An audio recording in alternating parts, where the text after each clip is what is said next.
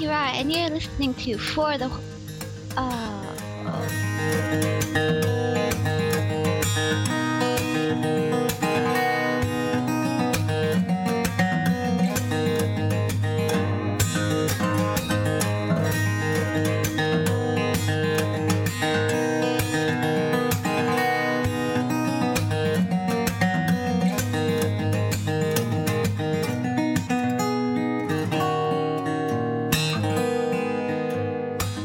Listening to For the Lore, the podcast that delves into the craft of our favorite games, whether lore, gameplay, or even game design. Joining Roger from Wow Dogs, and For the Lore is Joe, writer for World of Madacus, and Enrique of Spooncraft.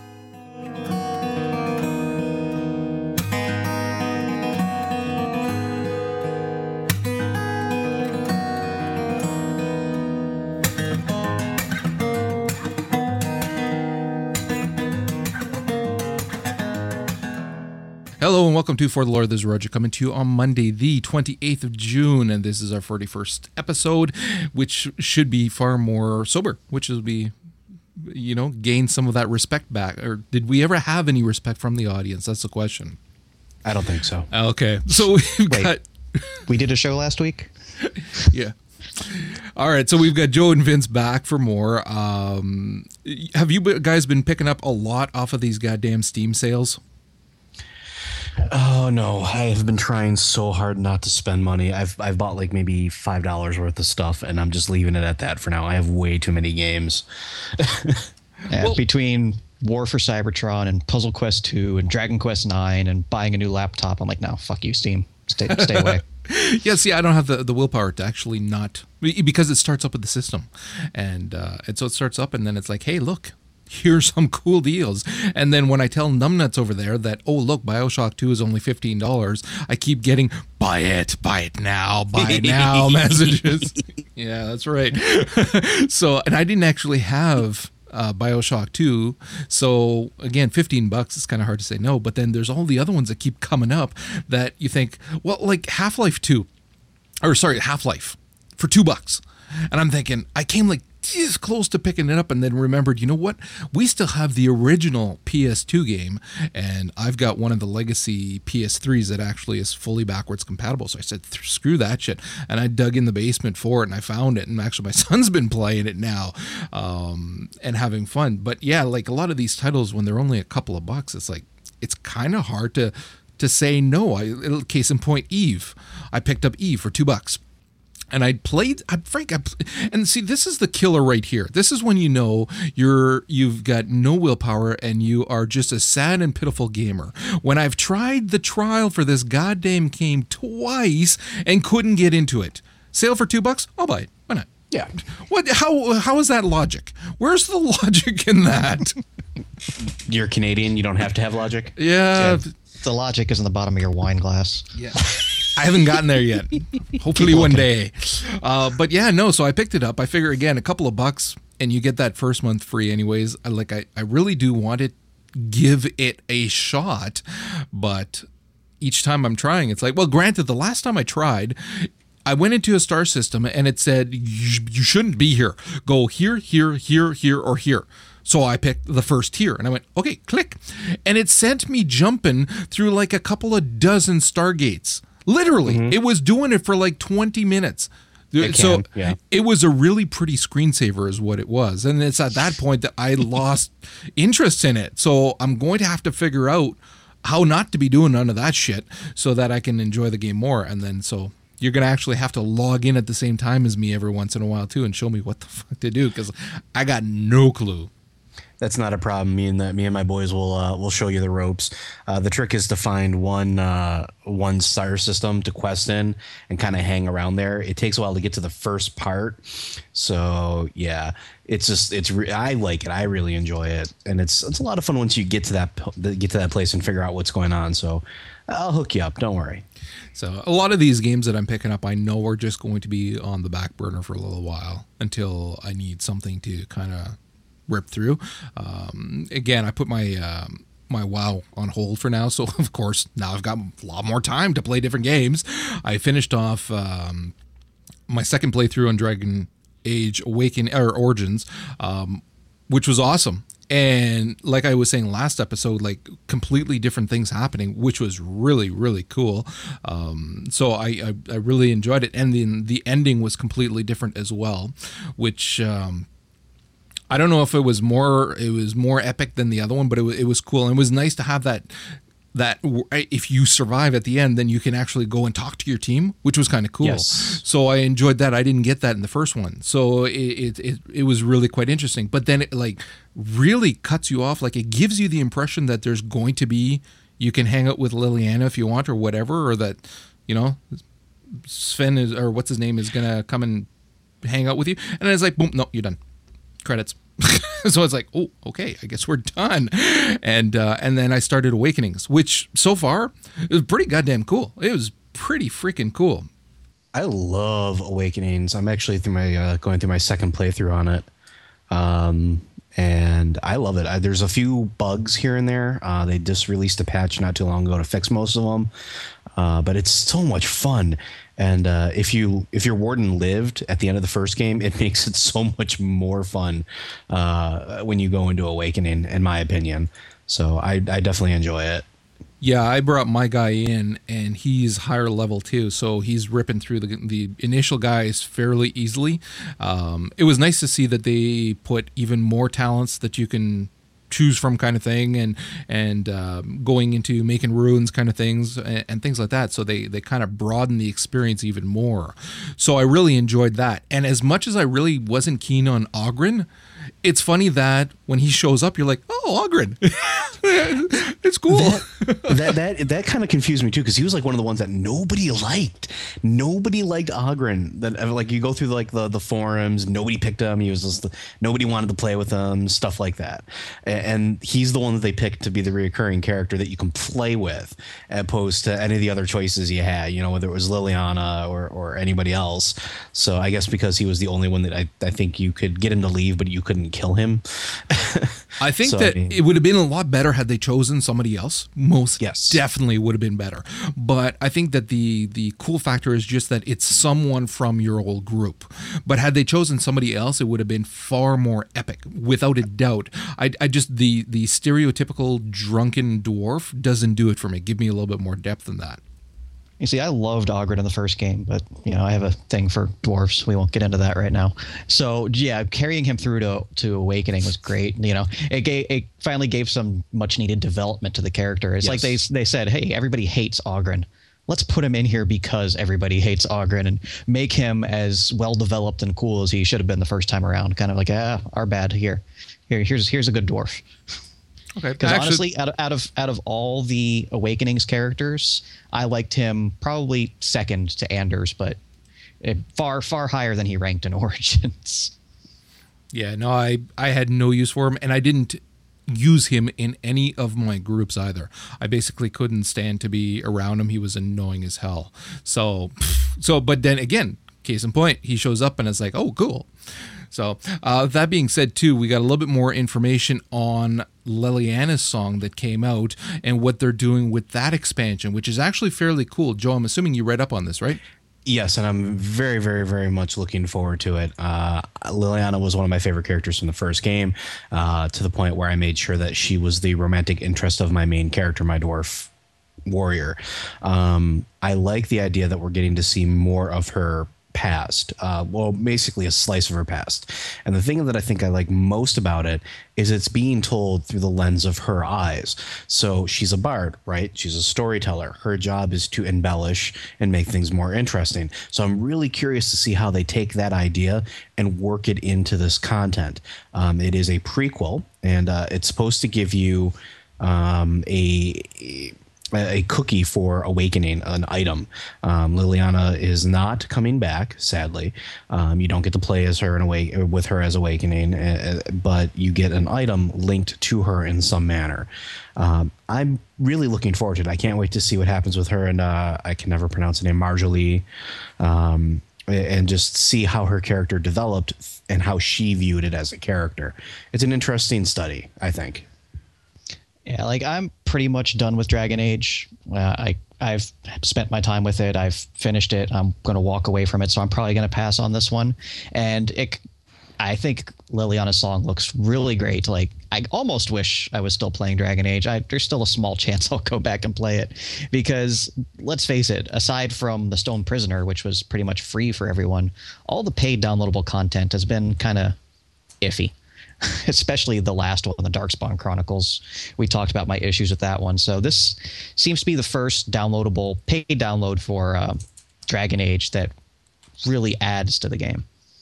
Well, I wouldn't say that. I really enjoyed um, the five dollar Return to Ostagar, um, just because it gave some closure with uh, Kaelin. So I was kind of okay with it there. But yeah, I will agree with you. The rest of it was just kind of eh, uh, just items, things like that. Whereas uh, getting Shale was awesome. Uh, that was a great, great add-on. And I think this one is shaping up to be the same.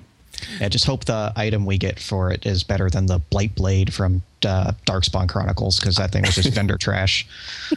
See, the thing that I'm, again, here you have, the same with Oghren, okay? You've got, there are so many characters that they could have picked for this. And while I understand that, um, like Joe, you, you, you really enjoyed the character and whatnot, when, it, when you're looking at what they could have done, and made it something that is a continuation of the story versus a back story kind of thing, which, okay, we can appreciate that, but it doesn't develop your character and your progression. The progression of the story is always forward, not backwards.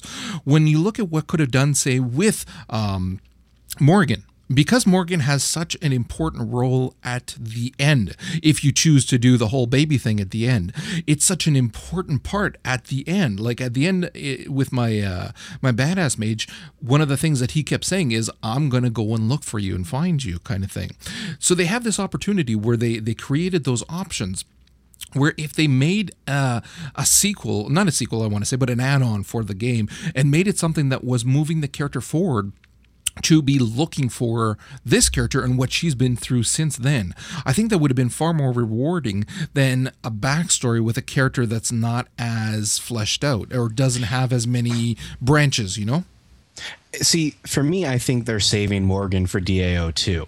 And I think we are going to have yeah, the point. whole King Arthur's Merlin uh, baby reclaiming the throne type thing that we saw back in that mythology, but with Morgan. Um, that's what I think. I think she's the ace in the hole for that. Yeah, actually, that's uh, not a bad point. I'm, I'm not so sure about that one myself, seeing as, you know, with, with like we saw with Mass Effect carrying the story over from the first game to the second game, there was a small amount of options. Uh, you know, a, a few really big story points that they could easily translate over to the next game. But there's just so many major decisions in Dragon Age. I, f- I, th- I think they're going to have a hard time carrying a lot of it over to Dragon Age two. And especially seeing as the Demon Baby ending was probably the quote unquote worst of the four endings, not quality wise, but, you know, as far as good or bad, it, it seems to me like that would probably be the least likely one that they would carry over into the next game. But the same thing as they did with with Mass Effect two, like they they don't have to create something that was based on the most popular or the um, or all of them, but just pick one of the storylines and then continue forward with that as well. So they have the option of doing that with Dragon Age Origins two, where they just pick what would have been the most interesting maybe, and then roll with that, whether or not you would have had to play as a badass to get to that or not. And I have to say, based on what I played, now granted, I've only got the two playthroughs, so I've got the uber good and then the uber bad. And in terms of epic endings and in terms of what they could do with that moving forward into Dragon Age two, definitely the bad choices, the, the renegade playthrough essentially, would lead to a far richer and more, I don't want to say controversial, but it would, there'd be so much more strife and so much more angst and so much more everything to play with. And that's where you get those epic storylines.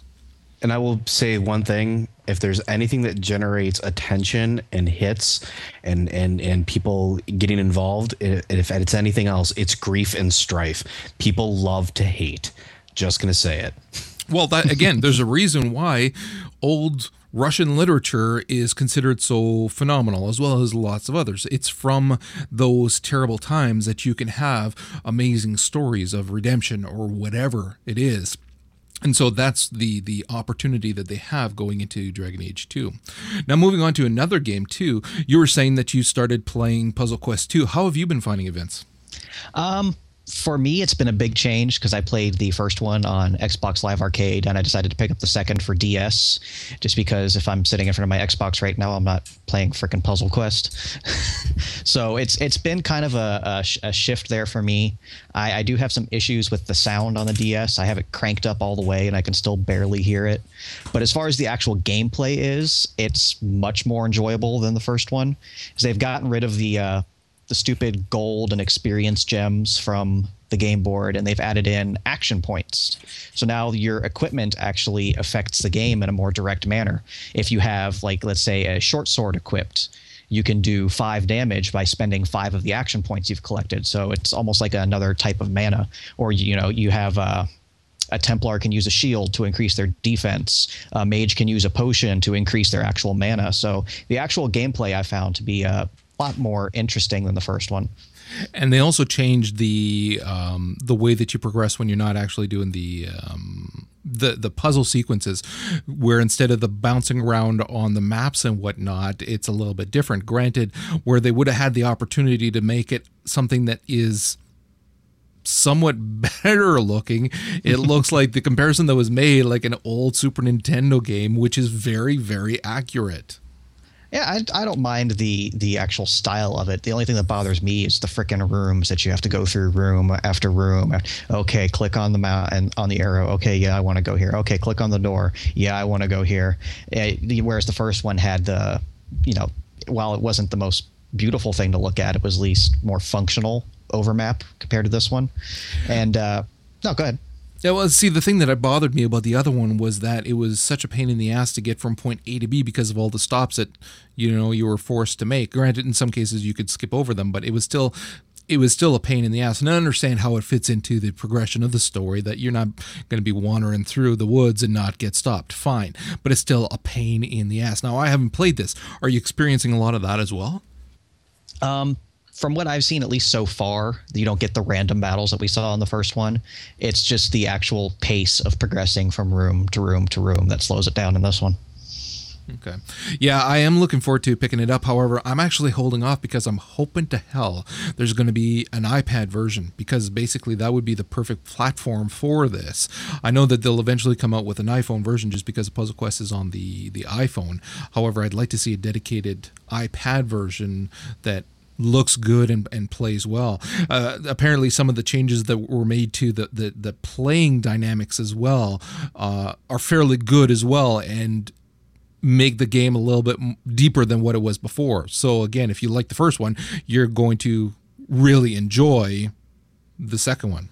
Yeah, maybe it has to do with the class I'm playing. In the first one, I was the Mage. This time around, I went with a Templar.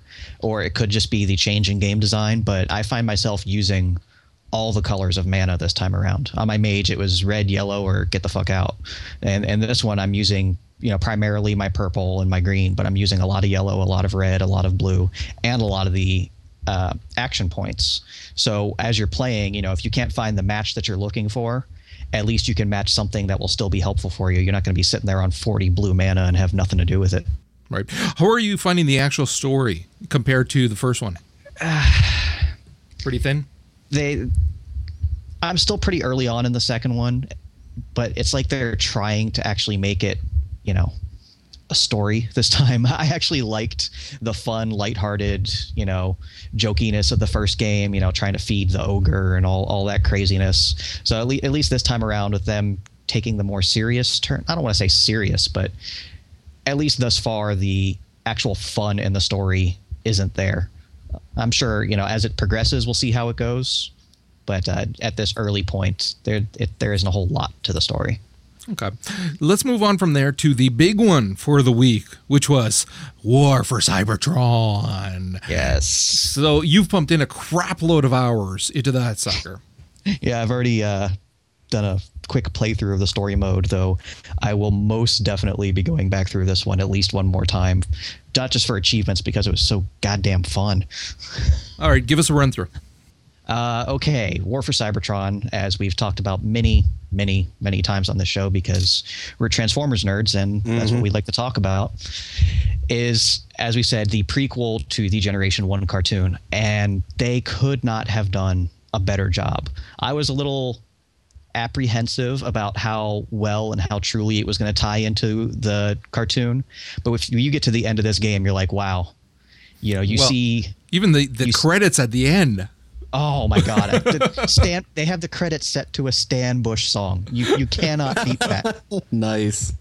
I go on YouTube right now. There's no spoilers in it. It's just a blast to watch it.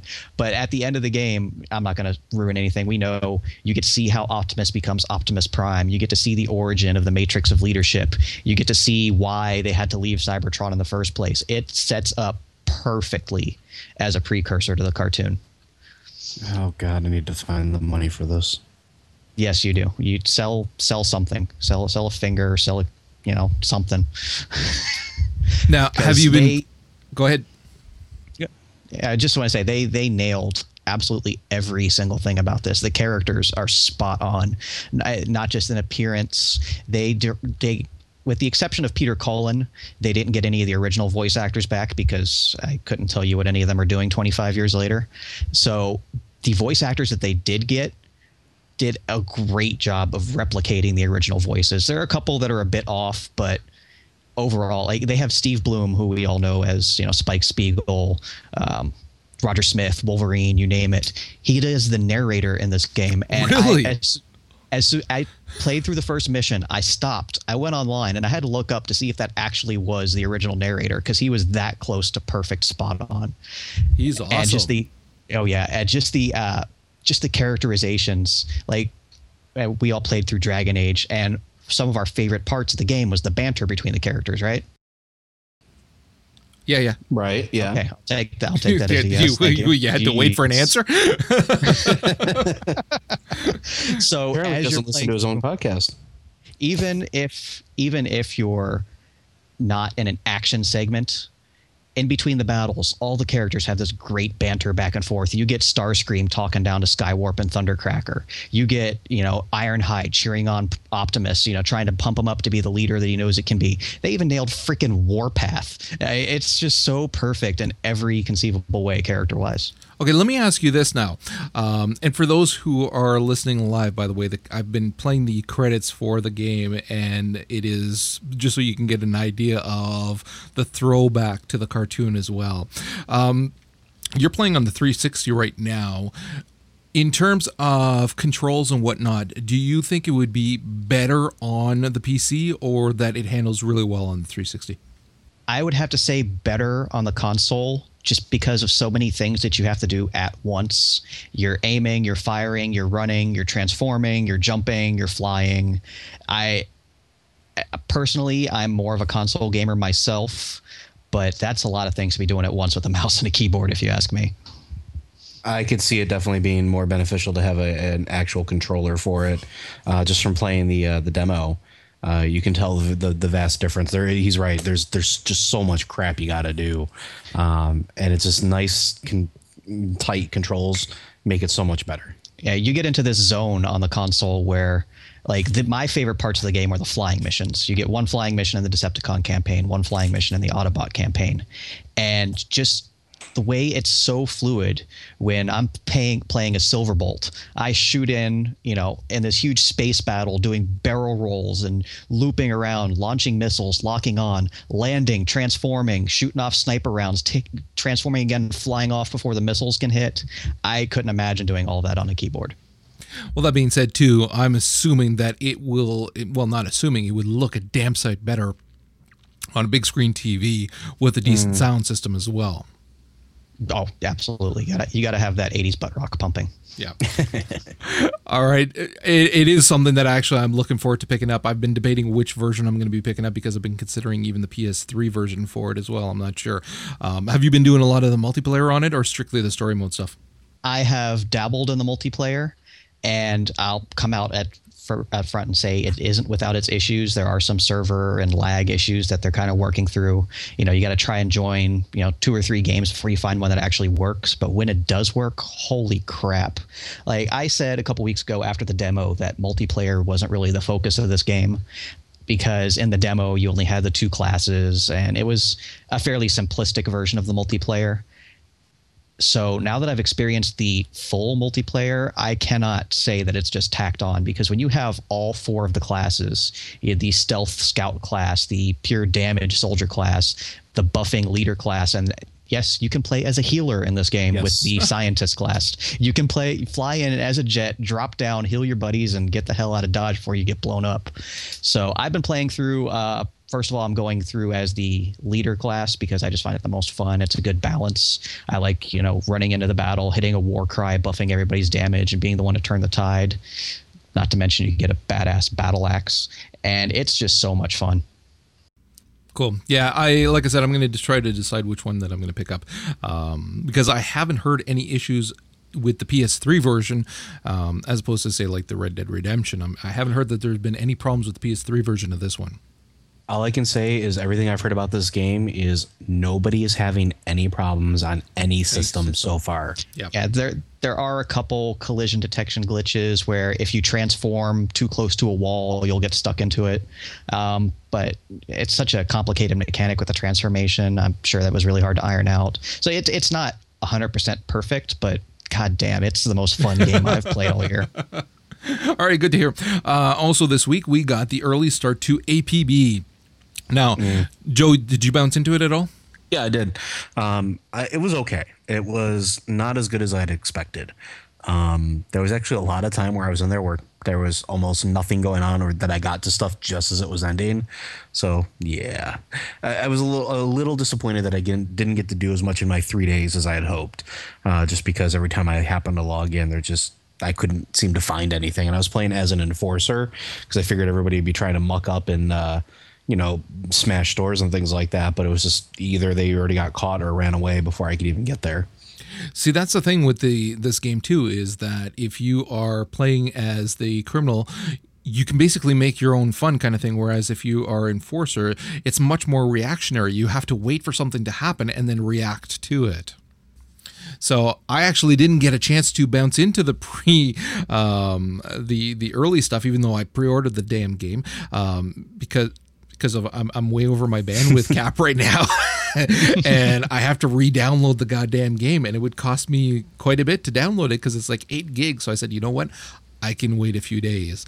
Um, but there's been some interesting stuff coming out with that as well with A P B, just because of like they, they decided to put in the district ads. Yeah. Which is, again, you had a lot of people bitching about that. But then when they came out and explained, listen, it's once every three hours, only when you enter a district. And even then, it doesn't last long. It's fairly brief. So... My- Sorry, go ahead. I'm, I'm just, I have a gripe that went along with that, but it wasn't about ads in general. Right. See, in terms of the ads themselves, I'm, I'm trying to weigh their costs and the cost of any development company putting out a game versus what the user experience should be. And if it's something that's blatant and bad and is really not well done, then okay, that's, that's, we shouldn't put up with that. But an ad that's every three hours, I'm trying to think, okay, is this really something that we should make a big deal about? And should it be something that, you know, the, the company feels that they're justified in doing this? It it certainly doesn't fit into the game. You can't blend that into the game unless they well, had it playing off of speakers or uh, from your radio in between songs. That well, would work. Why not? Why not? They they did it in uh, Grand Theft Auto. But it, you know, they were fake ads, but they were still ads. Yeah, but that's what I mean. If it was something where it was funneled through the game somehow to make it feel as if it was a part of that game, that would be different. But just an ad blaring when you bounce into a zone where it's quite obviously an ad, I don't know that that fits. Now, again, I mean, you can pay into to get rid of it. It's not a huge amount to pay, but most people will not. Um, and it's like...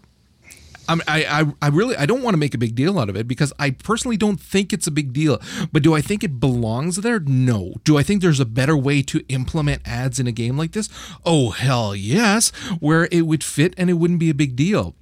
So again, I it certainly wouldn't make a big deal out of it. I'm not going to be paying to get rid of them because I don't care. And it's once every three hours. Who gives a rat's ass? But it could have been done way better where it was even a stylish way of doing it and implementing it into the game world. Okay, the ad I really don't care too much about because I can see it being integrated in the game where once every three hours, fine, I can deal with that. Personally, I don't expect to be playing uh, the game more than three hours at a time unless I'm doing a complicated heist. Um, my problem went along with the announcement that there's going to be some form of microtransactions in the game. And with their unique pay model, I don't think it fits. And that's what pisses me off. We're already paying for hours of playtime.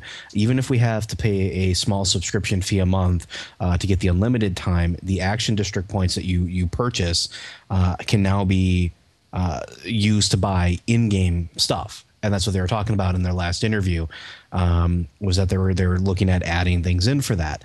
I don't like that. I don't like that in this game. That was one of the things I was hoping that would not come to this game. And it kind of irritates me that they're considering it uh, or, or that it's going to be in there at all. Um, I'm okay with the idea of paying for my time uh, by the hour and saying, okay, well, I bought ten hours this month. I'm going to play the game for ten hours. If I want more, I can go buy more. But I don't want to sit there. That's a really fucking cool gun. I want that gun. Well, I'm going to have to go spend some of that that. those action points that I spent money on to go get that gun if I want it. There's no other way to get it. And when you're already starting to pay for your time in, in a very unique and what I think is a very nice and flexible pay model, it, it gets bad. You know, and it's it's I don't like that. I don't like that at all. And I'm not I'm not opposed to microtransactions at all. I mean, I play Dungeons and Dragons Online, and has, the whole game is microtransactions. Lord of the Rings Online is going to be going that way in less than two days.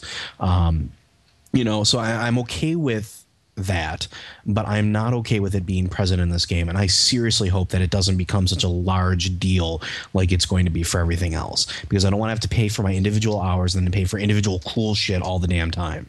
The thing that I'm thinking is that is this where we are now heading, especially when you take into consideration that WoW isn't going anywhere. So most people will always have that WoW membership that they have to pay every single month. So you're seeing a lot of these other M M Os right now, which are going with that free-to-play model and tacking on whatever other bonus that they have to in order to survive. I mean, case in point, Global Agenda is going to be going free as well. There's a lot of them that are following that route now, and it's basically the only means to survive. WoW has really screwed up the industry a lot for everybody else in that regard. That's my opinion, but in my, I think it's a valid one. So are we seeing now something where in where a game like this, in order to survive, regardless of how good the pay model that they're introducing is, in order to be able to thrive and not just survive, but actually make money, that because that's why they're doing this, that they have to introduce something like this? See, and that's where I would tend to disagree just because of the way, and I talked about this a little bit last week, but I was kind of drunk and obviously couldn't form a coherent sentence probably to, to, to convey it. All the M M Os that are coming out are going into their own specific niches, whether it's a, a fantasy game, a science fiction game, an action adventure uh, game, a story-driven R P G M M O. They're all carving out their own little sections in the M M O universe. Each one of these has its unique draw to players. Uh, EverQuest has proven that no matter how antiquated, how outdated a game is, people will pay to play it. Um, World of Warcraft has done the same thing. I mean, we've been playing the same game for so long, people will play it. If you make a well-constructed game that does what it's supposed to do well, you don't need microtransactions. Like, personally, I well, don't think... Hold on. No, no, no, no. you know, I wasn't going to argue, but then, um, case in point, Blizzard has the microtransactions as well. They do, but they're cosmetic. They are purely, totally, utterly cosmetic. I'm okay with stuff like that in that because it's optional. I don't need it to beat the game. I don't need it to access content. I don't need it uh, in order to get from point A to point B. So having a purely cosmetic microtransaction, fine. That's a completely separate animal than something that you need in the game. Um, when you have games like, I don't think, I, I personally don't think we're going to see this happen with Star Wars: The Old Republic. I don't. I don't think we're going to see a microtransaction model. The I P is going to be strong. Uh, like, you know, it's going to be so strong and stand on its own that I think a subscription base will be perfectly fine. Also, BioWare has proven that as much as they like their downloadable content, um, it's not necessary. You can avoid it. So, if, and it's going to be an M M O. It's not going to be like a standalone R P G.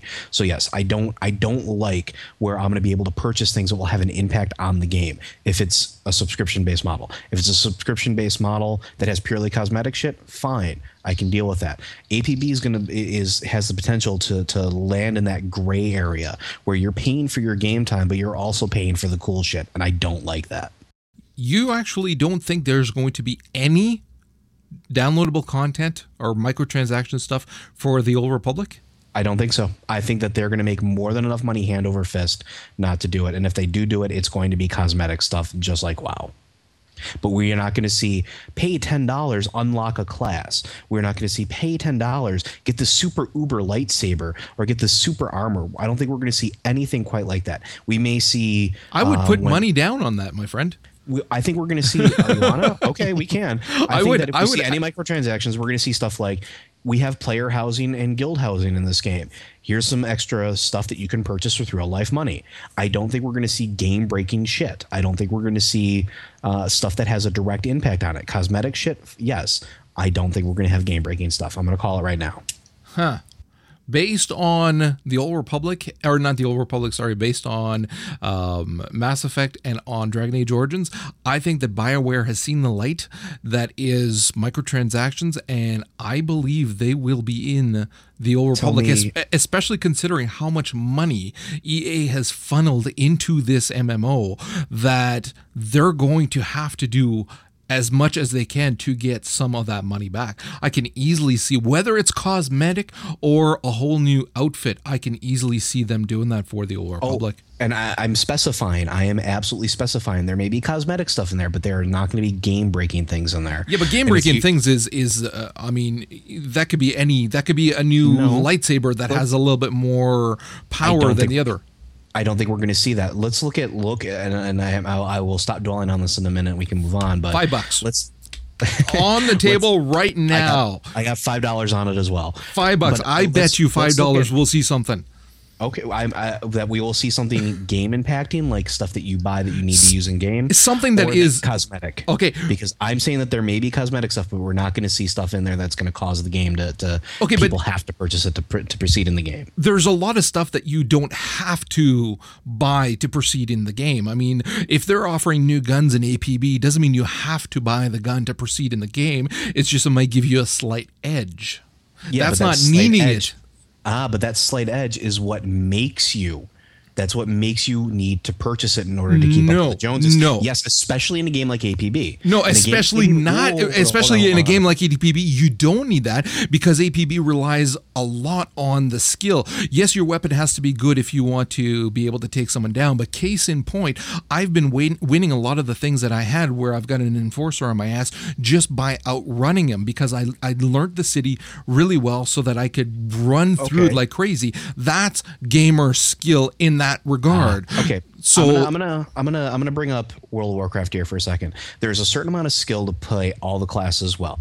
However, that skill on a player's of equal footing get becomes null when there's a gear discrepancy, and that can be the same thing here. If you have two equally pitted players, but one person decided to spend the ten dollars to get the extra gun, he's going to win because he's got a better gun, and that shouldn't happen by spending money. If he earned it in the game, fine, he earned it in the game. But if I'm buying weapons and I'm buying armor and I'm buying vehicle upgrades, and that gives me my edge to an equally skilled player, there's something wrong, and that ruins the game for me. Vince, do you have something to say? I, I, A P B is your game, so I'm just kind of saying that. But yeah, I, I kind of got to go with Joe on this one. And that's I, I really want A P B to succeed based upon their subscription model. I think it's definitely something that is worth looking into in the Western market. But all this other stuff on top of it, I... it might be necessary for the game to survive. See, that's my point only. And I want to make it very clear, too, that I'm certainly not defending those types of microtransactions. What I'm asking, though, is that have we come to that point where a game developer who's g- developing an M M O has to resort to that kind of thing just in order to be able to survive? Look at how many M M Os are failing right now that are actually damn good games.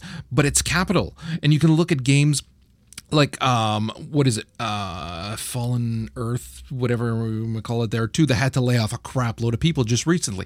There's a lot of them that just can't make it because of again, wow.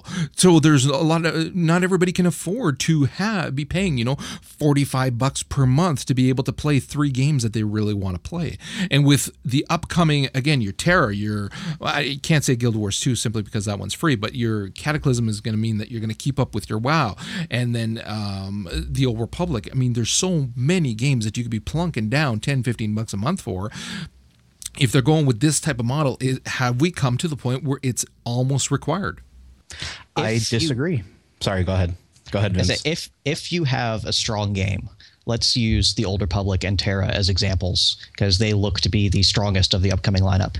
If you have a strong game and make a game that people want to play, no, you don't need the extra transactions on top of the already existing subscription fee. However, a lot of companies think they do, which is the issue. I guarantee you E A thinks they're going to need the extra s- transactions on top of the subscription fee to make the game profitable to them. That's just E A. Well, E A yeah, but they've got one hundred million that they've sunk into this. Yeah. You're going to need a lot more than just subscriptions to be able to get so, that back. So as as as a game developer looking at the market, you're like, okay, we can expect X number of players at fifteen dollars a month. At that rate, if nobody unsubscribes, we'll see a profit in two, three, four years. But if we start selling sparkle ponies and extra swords and lightsabers and whatnot on top of it, we can see that profit in, you know, eight or nine months possibly.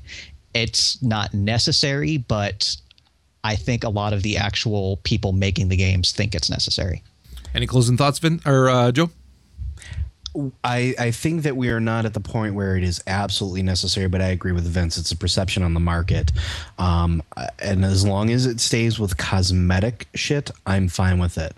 And I will not begrudge it. Hell, I've bought stuff through microtransactions in many games, including my Warforged and D D O. Um, but it's... it's a different animal when it makes something that can completely break the game, or when it's something that gives a player an advantage or they feel that they have to use. That's when that's when there's a problem, and that's a line that we are, are hurdling right now. We we are we are, are straddling this line of whether it's necessary or whether it's necessary because you need it in the game. And I think that if we go into that that area past that line, we're in trouble as gamers, because the minute that a game company decide, well, we're going to make you spend money on top of your subscription in order to advance in the game, then there's a problem. I personally think that we've already reached that point, and we're seeing that with a variety of games right now. Um, I mean, you don't have to look any further than Cryptic to see how they're using microtransactions right now.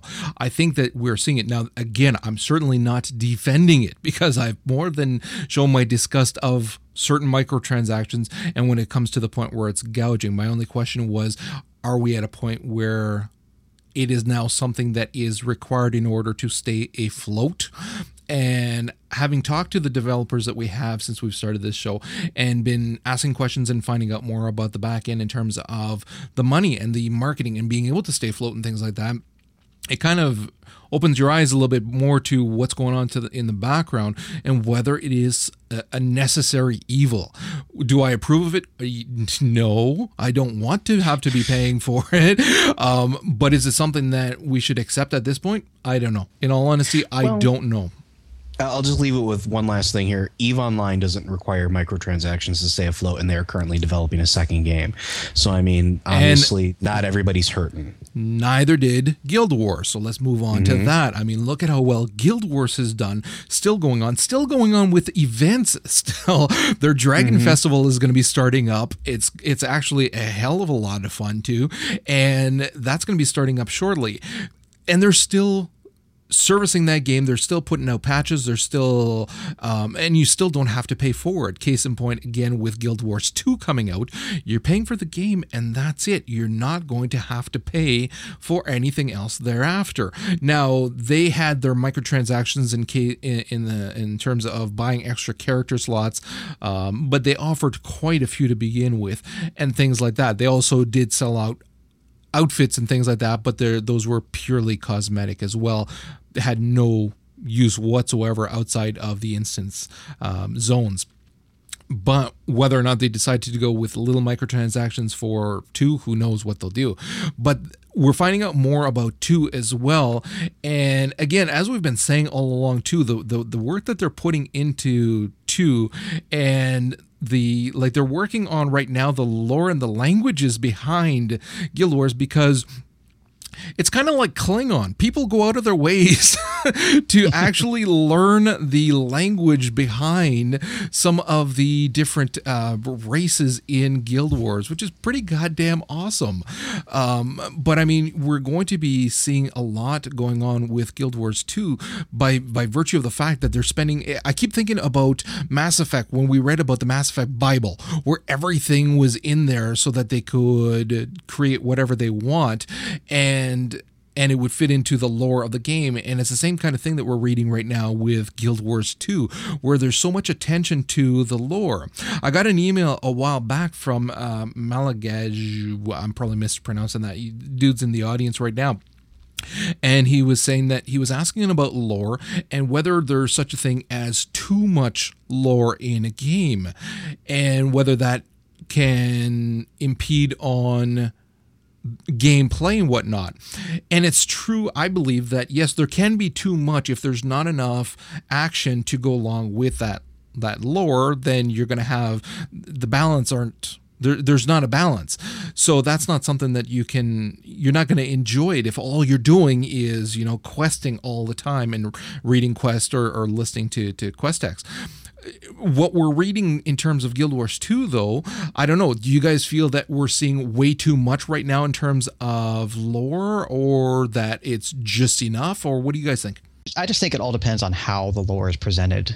Uh, like Final Fantasy thirteen, to me, had too much lore, but that was because of the way it was presented. It was story sequence after story sequence after story sequence, when all I want to do is play the freaking game. Whereas, let's say, Dragon Age... as massive and immense as that game was, I almost feel like I didn't get enough lore out of it. So it all depends on how it's presented to me. I tend to agree, but right now it's seeming like it's going to be just the right amount. Um, I have a lot of faith in ArenaNet after playing more of Guild Wars one, uh, and just seeing how they did everything, how they presented backstories for different, like the different races and classes and things like that, just through interactions.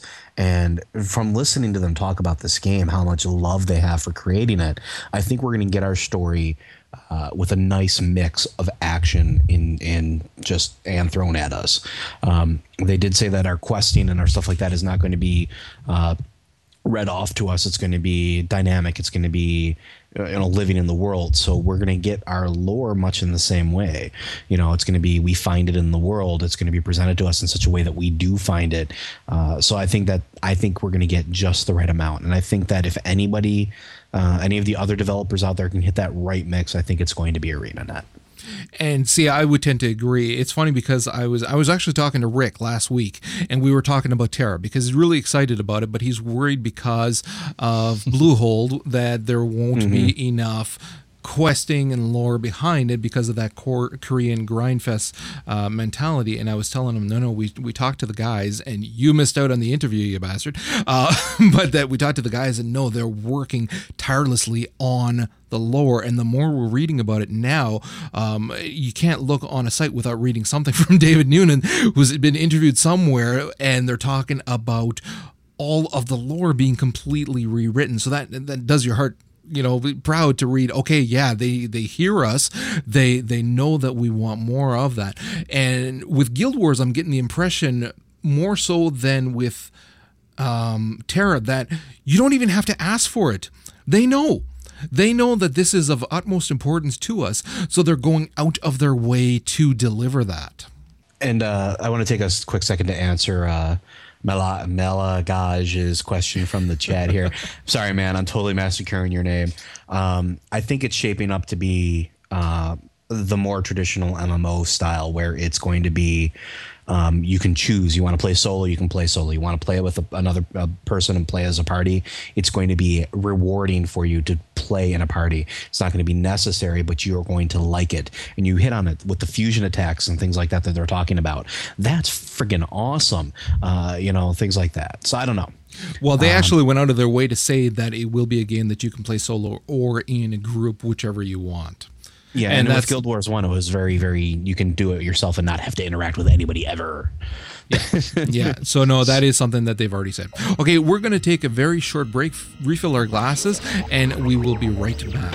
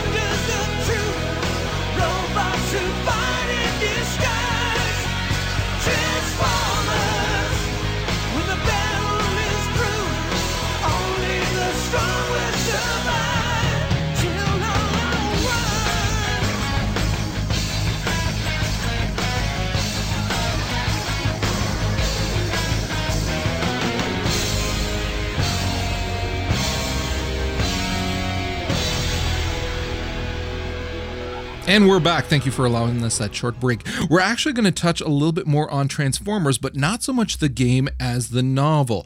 Now, we've been seeing that more with games that are putting out novels now, not just comic books. And I think that's actually phenomenal. It's it's not that I have anything about against comic books, as has been shown by my recent delving into all manner of comics on my iPad. Um... We've been having a blast talking about that. I've been wor- reading the Green Lantern War of Light, and so I'm getting back into reading comics. I haven't read any for, hell, a couple of decades. Um, so it's not that I have anything against that, but again, with the novel, you're getting so much more depth to the world, the characters, and everything. So I, you, it would stand to reason, again, with a novel like Transformers, based in that I P, that you could really have something fantastic. So uh, going on to that novel, this is more of a message to the uh, listeners. I almost said viewers. Geez, what the hell kind of night is this? Message to our listeners that Transformers Exodus released the same exact day as War for Cybertron. And with the heading of the official history of the War for Cybertron, you'd think it had something to do with the War for Cybertron game. And actually, it does not. And it has confused the hell out of the entire internet because they are showing story bits and they're like, uh, how the hell does that tie into the game? That doesn't make any sense because it actually has nothing to do with the game. It is set in a completely different continuity. I couldn't even tell you where. I think it's mostly tied into the movie lore. Uh, I couldn't tell you for sure without reading through the whole thing. They did release the first four chapters of it online, which I am very grateful for because I got to read it before I dropped twenty bucks on a freaking three hundred page book. So just as a general message out there, the official history of the War for Cybertron has absolutely nothing to do with the game War for Cybertron. Huh. Good well, to know. That's a I, little surprising. That's why I wanted to say it. Saved my ass some trouble.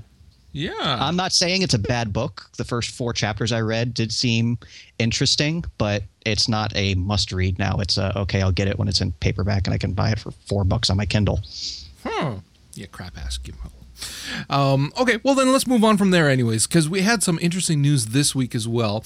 We got a little bit more information from the Terra folks as well in regards to um, your class, your race and combo, uh, sorry, race and class combos.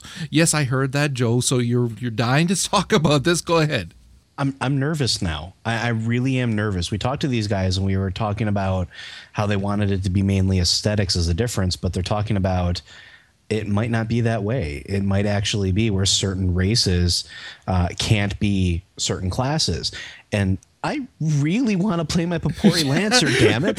But I want to play my Panda with a giant fucking stick and shield. Okay, but the line. Taking okay, okay, let's just not even think about that for one moment. Can you appreciate at least the logic behind yes. this? Okay, because yes. it is something that, do you want to tackle this or shall I? Uh, as far as like from a developer standpoint? No, just explain what we're talking about because maybe not everybody is aware of what's going on here. Okay, when we talked to, to the folks from Terra Online and our wonderful interview with them, fantastic interview with uh, with with the people from there, um, we they were talking about how they wanted to make the game more about the game and less about the race and class combinations, uh, particularly with hitboxes and things like that. So right now what we're talking about is a dev blog post that has recently been uh, released, I think it was the twenty-first, um, with Brian Knox, uh, who's the senior producer. And they were talking about uh, game balancing, Uh, differentiating between different races uh, and the aesthetics therein.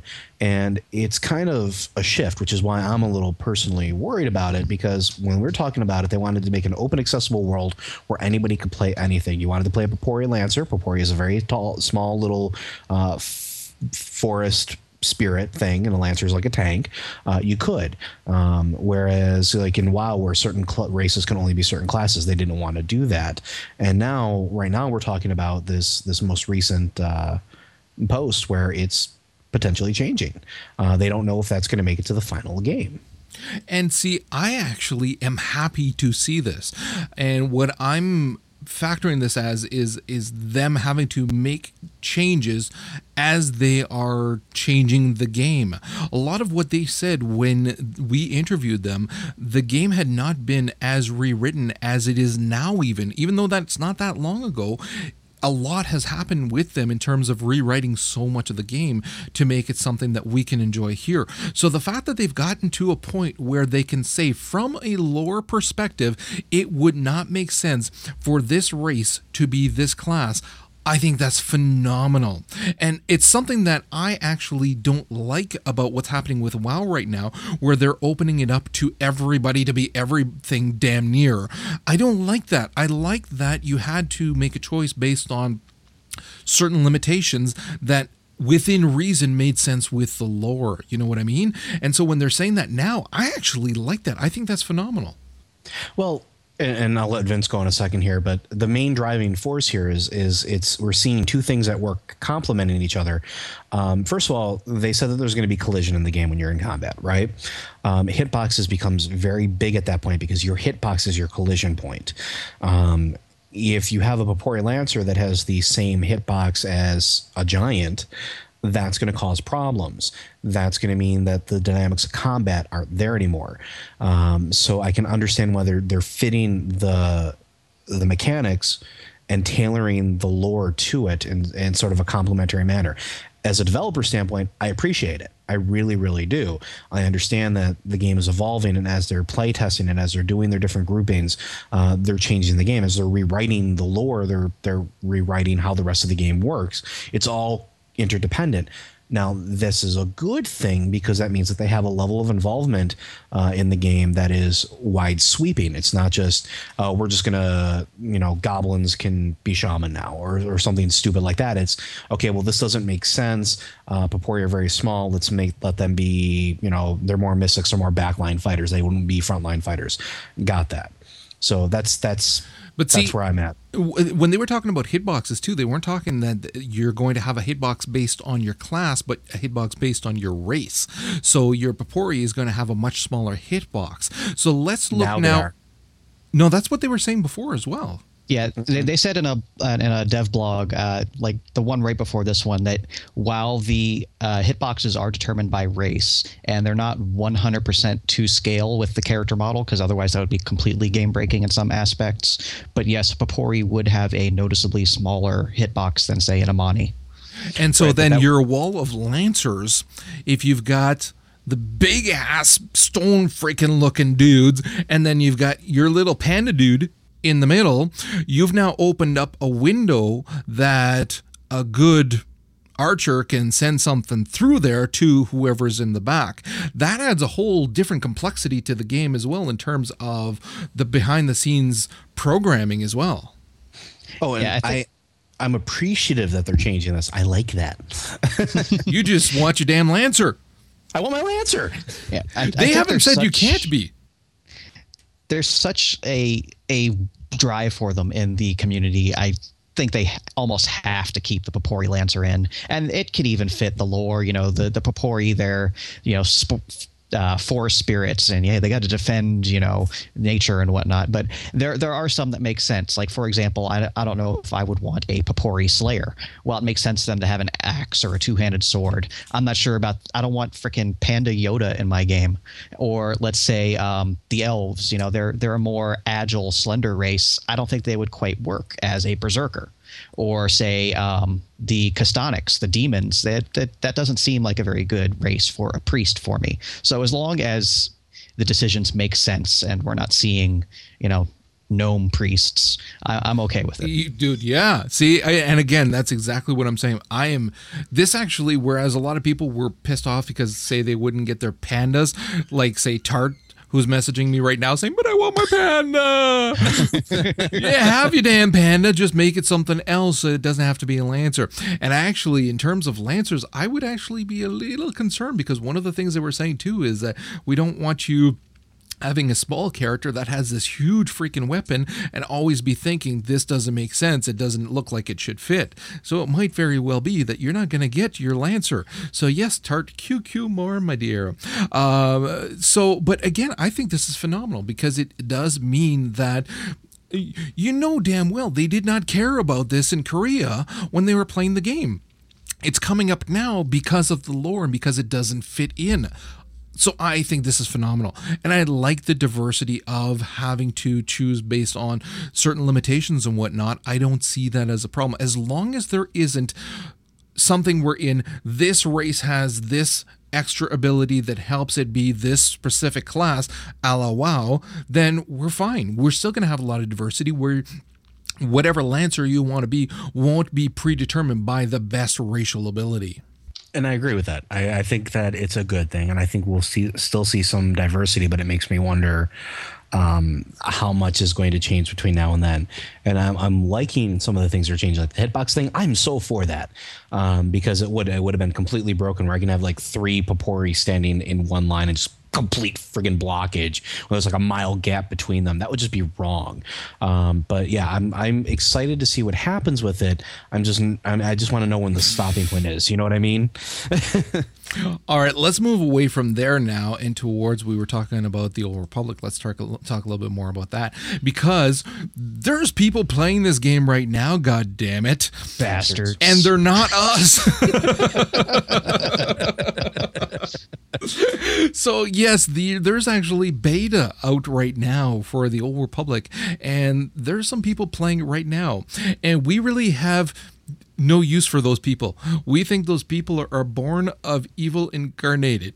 It's it's really not cool, but they're playing the goddamn game. Uh, we did find out a little bit more as well in terms of the armor and the progression of the armor. They had a little thing, a video that they put out for the progression of the bounty hunter armor, which I'm actually going to play here. I'm going to turn the sound off, and so the people who are live in the audience can watch. It's kind of cool because it's uh, it's showing the progression of what your armor is going to be for the bounty hunter. Hunter. Now, this to me pretty make it makes it pretty straightforward that you're not going to have options like in other M M Os where you can mix and match to your heart's content for your armor, but rather that it's going to be armor sets that you upgrade. Well, we don't know that, and that's the thing. Like, this could just be the aesthetic portion of the armor, whereas you can be putting different components into the armor in order to upgrade it. And there's still a little bit that we don't know. Um, they said that the, the cool factor of the armor increases as one's levels up uh, and gets his or her hands on the latest gear. So this is the evolution of you finding stuff and integrating it into your suit. So I think that's kind of cool. Um, and and to be perfectly honest, this solidified the fact that I'm playing a goddamn bounty. Oh, God, dude, they were freaking awesome. Okay, look, in Star Wars Galaxy, when there was Final Death, there was this awesome thing called Jedi Hunters. Jedi Hunters were bounty hunters that all they did was wait for Jedi to log in, usually when they first got that email and said, congratulations, you're a Jedi, and kill them. And then corpse camp until there was three kills and there was Final Death. Um, yeah, I absolutely loved being that dick. I'm sorry. Now, I'm playing this. I can't wait. I'm I'm playing this right now, and I don't know if anybody else picked up this little Easter egg here, but... Um, there's somebody frozen in carbonite here. Several. Did, did everybody? Yeah, look at. So, yeah, you got several people here that are frozen in carbonite. I thought that was freaking awesome. Again, just the little attention to detail that really makes the the environment come to life as well. When you looked at the last trailer that we were talking about, well, not the one from E three, but the one from before that, where we were everybody was making such a big deal about the um the the potential mounts of whatever kind, and yet the whole trailer was freaking awesome. But that's what everybody focused on. Here, you're seeing little things behind the scenes, and it's like, how freaking cool is that? Yeah, like. Uh, I would actually prefer if the armor was done as a set, because we've all leveled through Outlands, and that's not a pretty experience. So if they do the armor as actual sets, from a programming standpoint, that's theoretically less actual models they would have to render into the game, which would then open up more avenues of, say, uh, color customization, which in a lot of previous games I've played, Warcraft being one of them, the reason they've said they don't want to do colors customizable in the armor is because they already have so many models to render. They don't want to do color on top of it. So I would prefer armor sets, just because I don't want the freaking clown gear on my Death Knight again. And that's something that we saw in Guild Wars, where you could customize your armor with various inks that you got throughout the game, and you can even mix and match them to produce your own color that you it would be hard pressed to find somebody else who has the same color outfit. I like that a lot as well. I think that actually gives you more more of a distinct look than the WoW stuff. Yeah, but BioWare, we we are three E famous people. we have we have tens of fans across the internet. You have to let us play this game. That's really Even the if- best you could do. Look, yeah, okay. I, work for, I, I, I technically work for the enemy, BioWare. Sway me over to the dark side. Bring me, bring me over to the dark side. Come on, give me some, give me okay. little cookies. That's Show enough me. begging, boys, boys. Oh my God, sad and pitiful night is this. Roger's already left them several voicemails to the yeah. same tune. Shut up. Just be quiet. Be quiet right now. All right. Requests. So uh, we're going to end off with the, um, there was a trailer that was put out for the third birthday. And I'm assuming one of you boys will talk about this while I set it up to play for the fine folks in the audience. All you, Vince.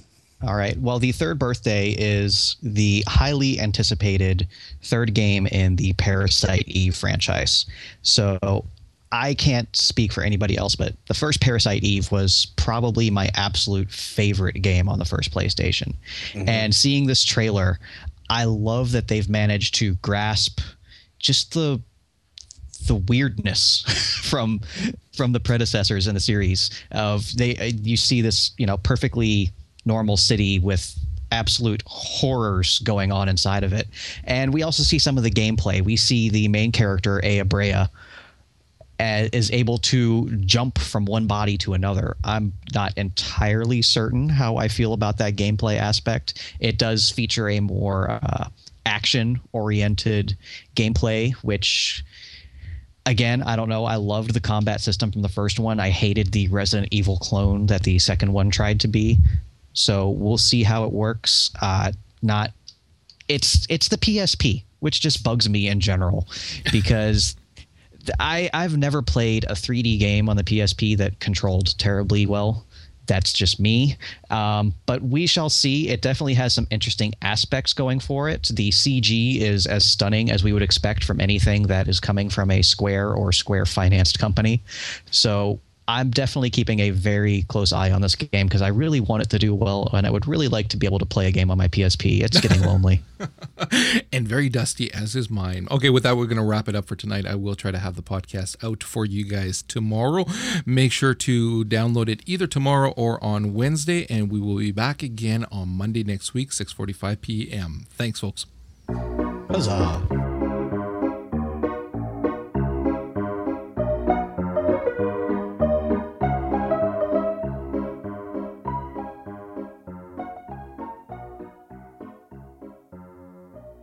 This is Kirby with the Handheld Minute with a review for Transformers War for Cybertron for the D S. Alright, you already heard the storyline, so I'll skip that part. Let's get right into the gameplay. Transformers playstyle is a third-person shooter R P G. You'll start out as a rookie as you learn the ropes, and then eventually gain control of Optimus and Bumblebee. From there, you'll gain more Autobots as you progress through storylines or find coins.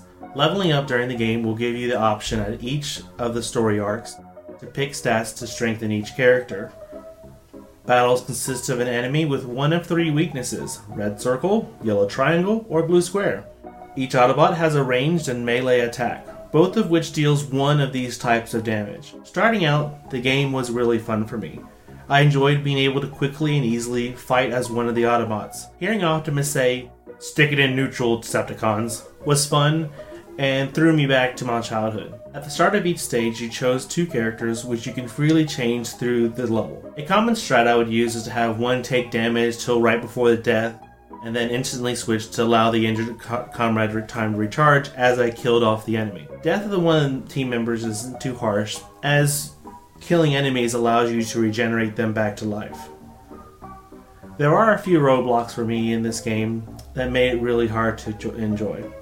The game chooses respawn points in case of death of both characters, so depending on when you die, it could be a long way to get caught back up. And the game places you in blind jumps, which, with no way to pan the camera around, is extremely frustrating. And when you fall in a pit, you automatically start back at the last save point, despite if both characters were alive. Also, sound quality was subpar. I had to put on headphones in order to understand the dialogue. And every time you switch characters, they shout one of their battle cries, which is annoying when you have to change bots on half the fights. I was also only able to play the Autobot version. The Decepticon version is another game completely. Each version will cost you thirty dollars. If you're able to play the console version, by all means, feel free to skip the D S version. If you have friends with this game, you'll have some fun playing with them in the arena multiplayer mode. This has been Kirby with the Handheld Minute. Good day.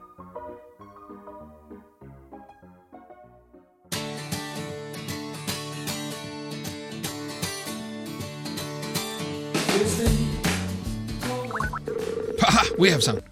Hello. Hey. How's hey. it going? Success. I missed. Sammy I, and I could hear each other. We were talking. We were I having know. a conversation. Ah, uh, you freaking it. noob. Now it's like, why aren't you working? Panic. Yeah. Yeah, that means panic. work. Don't panic. Just get a towel. Two is fine. Speaking of which, a freaking Steam sales, I'm telling you. Not cool. They're going to kill me. Not cool at all. I'm not I, even I've, looking. I've had to be so good with my money, and I want to sit there, and I want. There's so many things I want to buy, and uh, like the Oddworld pack for two dollars and fifty cents. I mean, oh, why'd on. you have to tell me that, you fucker? Come on. Oh, yeah. two dollars and fifty cents. Oh, my God. Hoogs. Bumhead? Really? That's he's really digging deep into his vocabulary I'm telling of you guys, curses. I'm, I'm telling you guys, I'm I'm I'm serious. He is Mister Furious from, you know, Mystery Men. He's just really, really angry and totally ineffectual. Bumhead, you bumhead, you. It it just it sounds like something that a two-year-old would say. In fact, my true. two-year-olds have probably called me that. It's not really that daunting, folks. You can come up with better than that. Or he may have just, you know, their two years probably call you worse or, or, or better names, depending on your perspective. Yeah. deeper, deeper vocabulary. Oh, far deeper than him. And we're glad. That means that we didn't have to medicate them as they were growing up. Being nice today. Yeah, you tried that before. It didn't last long, did it, Hoogs? Yeah. Go for something easier. There's probably a constellation somewhere that you can map. What's cooler, the pink bunny of doom or the red cat of hatred? It's not hatred, it's rage. Yes, he's, he's the blue. Red kitty of rage. Oh my God. Jesus, get me started on that shit. Oh man, this is going to be a pain in the ass. Seriously, dude. I got freaking links all over, tabs all over the goddamn place. Really not organized in the least here. I don't Meh. know. Whatever. All right, boys, I need wine. Full glass of wine and an empty bladder. Who can ask for better? I got nothing. This is what I'm saying. I, I could ask for a couple things better, but yeah, it seems okay for now. These lead to that, though. I, I didn't say I wanted them from you. Well, I do have a webcam. Oh. So we got to talk about Terra soon. Wait. Oh, okay. I guess I guess that's where we're going next. Hold on. Let me just find it here. There it is. I All couldn't right. even tell you where we are in this freaking wave right now. I warned you beforehand. Hey, we've been doing fine. I've been bouncing us around so that it actually, people in the audience, it actually seemed like I knew what I was doing, right? I led us to the right topics, and you would think that I was organized, right? Dogs, yeah. dogs, sh- yeah, lie to me if you have to. I can say it. Yeah. Damn it! Sun shines on a dog ass at least once a day. All right. Although, do, if we do get to the end and have a little time, I'd like to at least have a couple minutes to talk about the Transformers book. Uh, yeah. Shit. Did you actually read it? No, which is why I want to talk about it. Damn it! Ah. Two minutes. It'll, it'll take me two minutes. God damn it. Yeah, but it would have fit so perfectly to talk about it when we were I talking know, about. But you had already. But that's gone a, off. And, and yeah, and it's written right there in the wave file. Yeah. Oh, fuck. And I was here. I was feeling good about how I was doing. I, I figured you skipped it for other reasons. I just went along with it. You're the boss. I'm just saying. Well, it, we if kind we of have a minute. It, it, it made sense. My my transition made sense. That's why I went along with it. All right. God damn it. And we are back. Thank you very much for allowing that short break. We're actually going to touch a little bit more on Transformers, but the novel actually, there's we're seeing a lot more. Stop laughing. I'm doing it for you. You wanted to talk about it. Here I am, and, and you're laughing. And we're back. See, now I can't do it. Oh, outtakes are going to be awesome this uh, week. Better than drunk take outtakes. Shut up. Nice. All right. And we're back. Reasonably well done. And for the folks in the audience, you can watch this little bit of awesome. And that's what oh, it God. is. What this, is it? It's awesome. Oh. Oh. I want one. I love when he's chasing the squirrel up the tree. I love when he's licking himself at the beginning. You would. You're damn right. With his little lasers. Pew, pew. So I'm definitely going to play it. It's just, it's so weird. It's so pink. It's like they read all the forum posts by people pit, bitching about D three and that it was too light and too pink and everything. And they went, oh, you thought okay, that was pink. Oh, dude. Color They've palette. Made Rainbow pink. Unicorn Attack, the R P G. Yes. uh, also a game that I absolutely love. Oh my God, I want it. It's coming out like on the seventh. I'm buying it. It's too cool not to. I, sack I Thor. I want a little Wolverine sack boy. But they make their, their mad face. That'd be awesome. Oh, that was so creepy. Yeah. That's why I was kind of confused the other night, because I'm pretty sure I read Secret Origin after Sinestro Corps War. Oh, That's yeah. That's why I kind of goofed on you there. Well, I'm I pretty want, sure it was yeah, published after freaking spoiler bastard. I didn't spoil you anything for you. You spoiled it. I spoiled At that point, Sinestro was a nice dude up until that point. And then you're like, yeah. oh, did you read where he tries to kill him? And I'm like, what? That didn't happen yet. And yeah, then I read it after a couple of issues. Well, because I don't read comic books. I don't watch any of that crap, so I had no clue. He looked like a nice guy. A bit misunderstood, but he looked nice. A little intense, maybe, but he was nice up until that point. And then it's like two issues after you spoiled it for me. It's like, oh, he's a bastard. Oh, thanks very much. That's nice. The freaking Wonder Woman Teen Titans tie-ins. I like Teen Titans. Teen Titans. White is the most impactful color in that book, and it's ridiculous. Are you spoiling stuff again? Are you still no, spoiling no, stuff? No, not spoiling anything. Because it sounds anything. like spoiling to me. No, just with all the, imagine. Because I haven't color. seen a, a White Lantern yet. Uh, did I say it was a White Lantern? Oh, you bastard. Yeah, I'm a bastard. But just with all the color, because it's obviously the War of Light, there's going to be lots of war and lots of light going on with all the colors going on in that and book. Cats. They, freaking cats. Oh my God. If if anybody follows me on Twitter, look back a few posts or tweets back. I, I, I put a picture up. There's this like freaking, again, I don't know if you guys read this. It's, it's Nobody's still listening. Is there anybody in the audience? There's a few people actually. There's like this freaking, okay, so you got the Green Lantern dudes, okay, and they got the little fancy lanterns and they got the rings and on brightest day, darkest night crap thing. But now all of a sudden there's like all kinds of other color lights, and it's like, oh my God. So you've got your pink ones, you got your blue ones, and there's some red ones. Okay, so the red ones are all like, and they're mad people. They're, there's rage there. It's like, it's really not, they're not happy people. And they're like throwing up blood. They, they like puke blood. So you have this, they're building up towards this like, mad, and there's like lots of rage, and and they took one of the Green Lantern people and they became a Red Lantern people, and that was pretty cool. It was well done, and it was like, okay, cool. And again, boom, and then a cat. There's there's a scene, a double panel scene, and it's like epic, epic, epic cat. Epic. And I'm going, cat? What? What? And freaking Garfield is in this picture that's supposed to make you feel like you're taking these guys seriously. A freaking Garfield cat.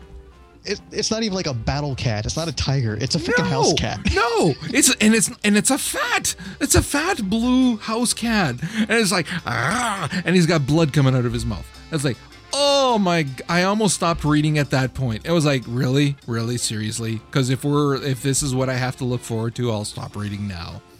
that that shit would not have flown with Joss Whedon with Astonishing X-Men. I, that's all I'm saying. It would not have flown. He would not have put me through that. Telling it as it is, or not as a fanboy, just as an adult reading a comic book. It's like, oh, come on, a cat.